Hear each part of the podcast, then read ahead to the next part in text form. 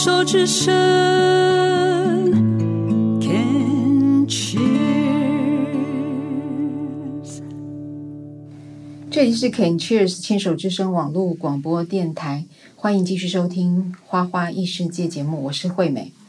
现在要进行的单元是服饰角落，介绍由杨力州导演和隆中向上教育基金会合作的怪咖系列的纪录片。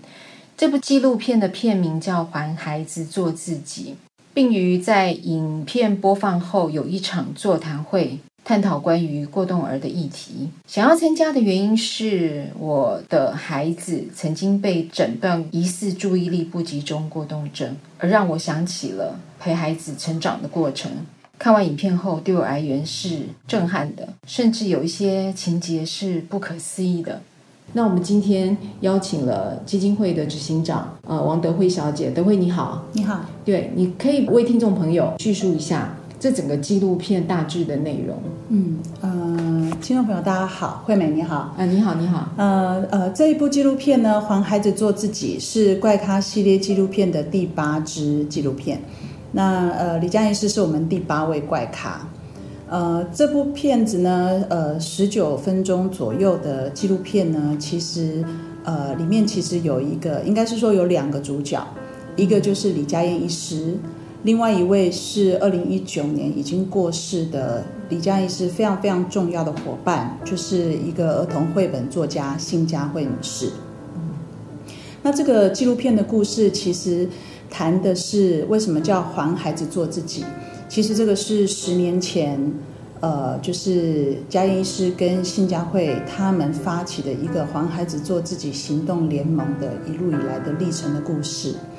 那李佳医师是呃还蛮特别的是，我在呃就是我们之前要拍摄他在联系的过程中，我发现李医师的诊所很特别，他下午都不看诊，嗯哼嗯哼，他会把整个下午留给。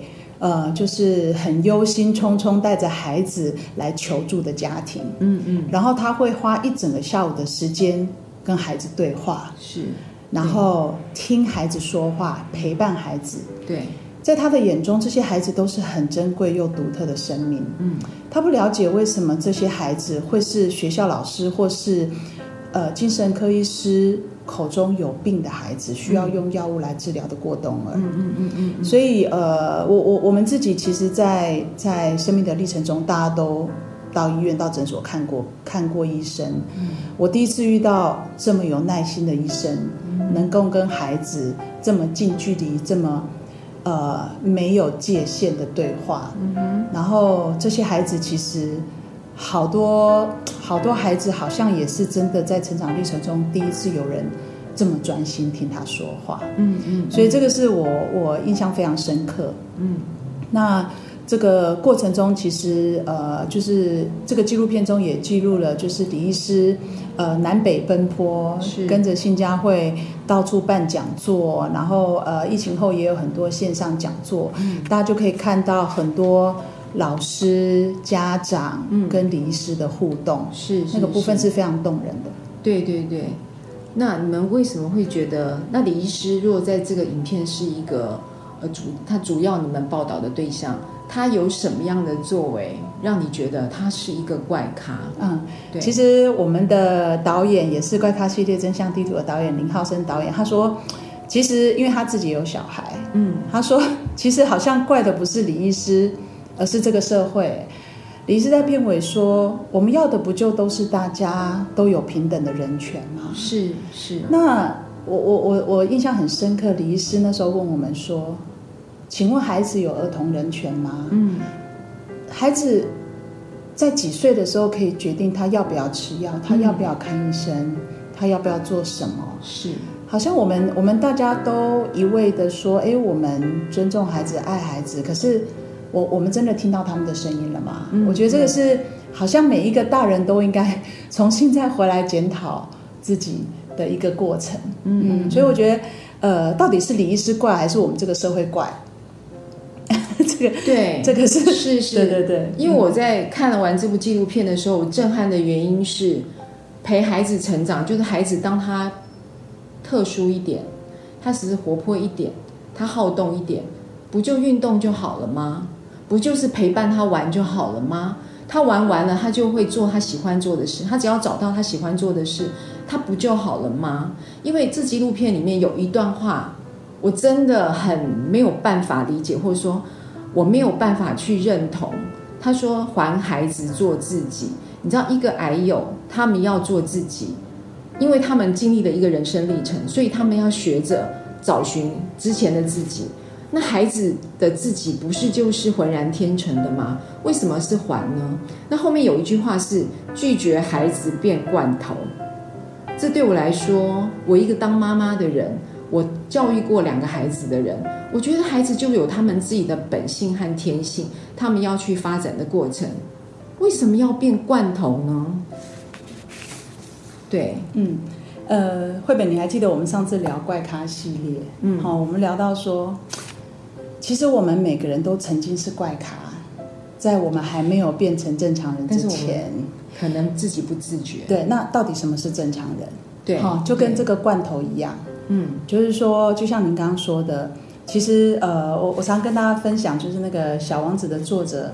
里面他说一句话，他说：“所有的大人最初都曾经是个孩子，是，但是只有少数人记得。”是。好，那我我们觉得，就像我刚刚说哈，我们觉得这群怪咖是一群，他们并不怪，他们只是记得自己曾经是小孩的大人，而且他们有勇气跟别人不一样。嗯嗯嗯，就是曾几何时，就是刚刚说的，哎。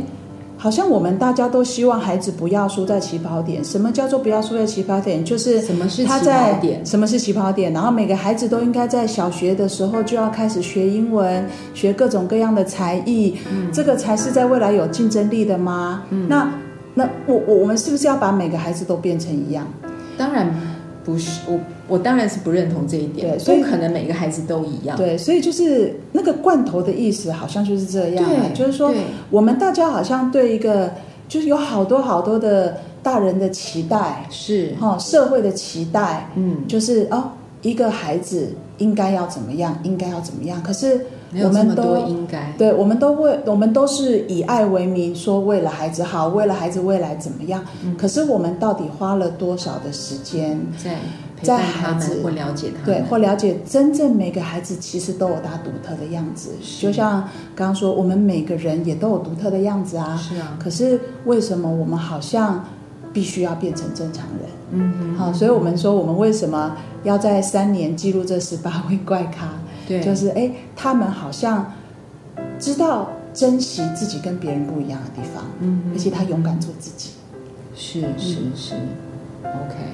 所以那天座谈会其实时间很紧凑啦，就发言的人也非常多，然后来自各各界的精英，嗯、那有有人本的嘛，嗯、然后有教育专家，然后有精神科医生，然后有什么的，嗯、那对他们的回馈，你你所得到的一些。呃，他们就是或者说脸书上面的，那他们有哪些的回馈让你很有感？就是跟李佳燕医师是非常契合的，嗯、或者说他们非常认同的。嗯，谢谢惠美来参加我们七月二号在高雄办的这个特运座谈会。嗯，其实，在筹备这个座谈会的过程中，我个人也非常非常的感动，因为、嗯、呃，其实如果有看过纪录片的朋友，可能会听到，在纪录片中，其实。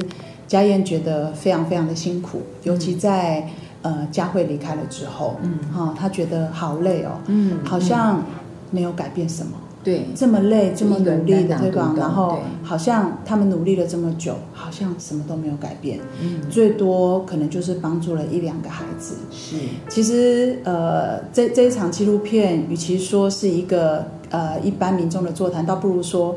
其实，呃，好像是十年前，这十年来共同奋斗的一群“还孩子做自己”行动联盟的伙伴伙伴的再聚首。是我在联络这个活动的过程中，我非常的感动。就是那天，其实就是有远从台北来的中研院的、嗯、呃学者啊，专家学者，然后也有从花莲东华大学来的，嗯，然后更有很多。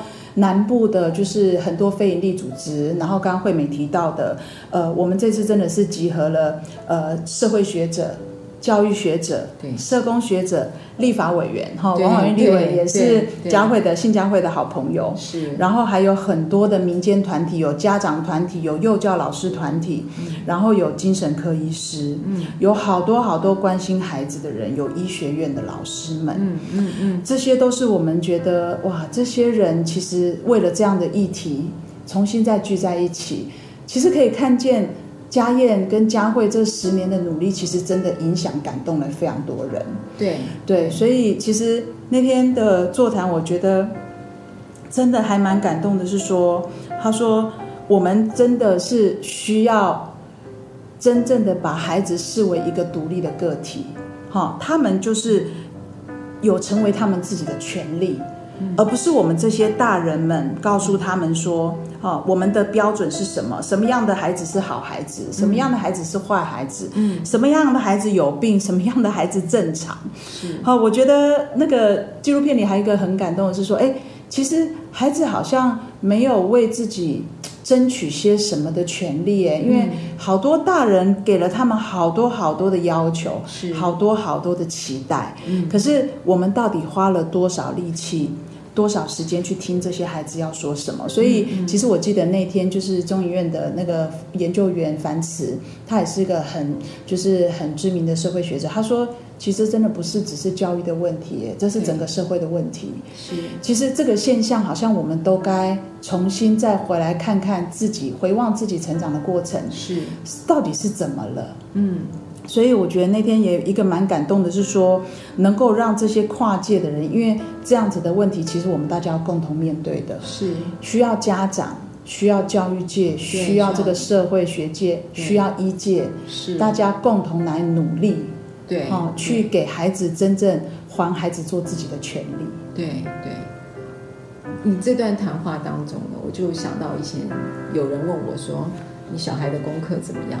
我说：“小孩功课其实不好。”那他就问我说：“那你会不会很担心？”我说：“我自己以前小时候都不好，就是你刚刚说小王子的话，很多大人都忘记了自己曾经是小孩。嗯，我小的时候，我以前学生时代我成绩也不好，我为什么要要求我小我小孩成绩要非常优秀？所以就是有时候你要反观自己，再去对小孩的要求，就是他们可以。尊要尊重他们的选择，对不对？就是不管是大人，也许老师他们有他们自己的框，就是学校的一些呃给他们的任务在。但是其实最容易接触小孩的是家长本身。你要给小孩什么东西，你要给小孩什么样的态度，就取决于父母嘛。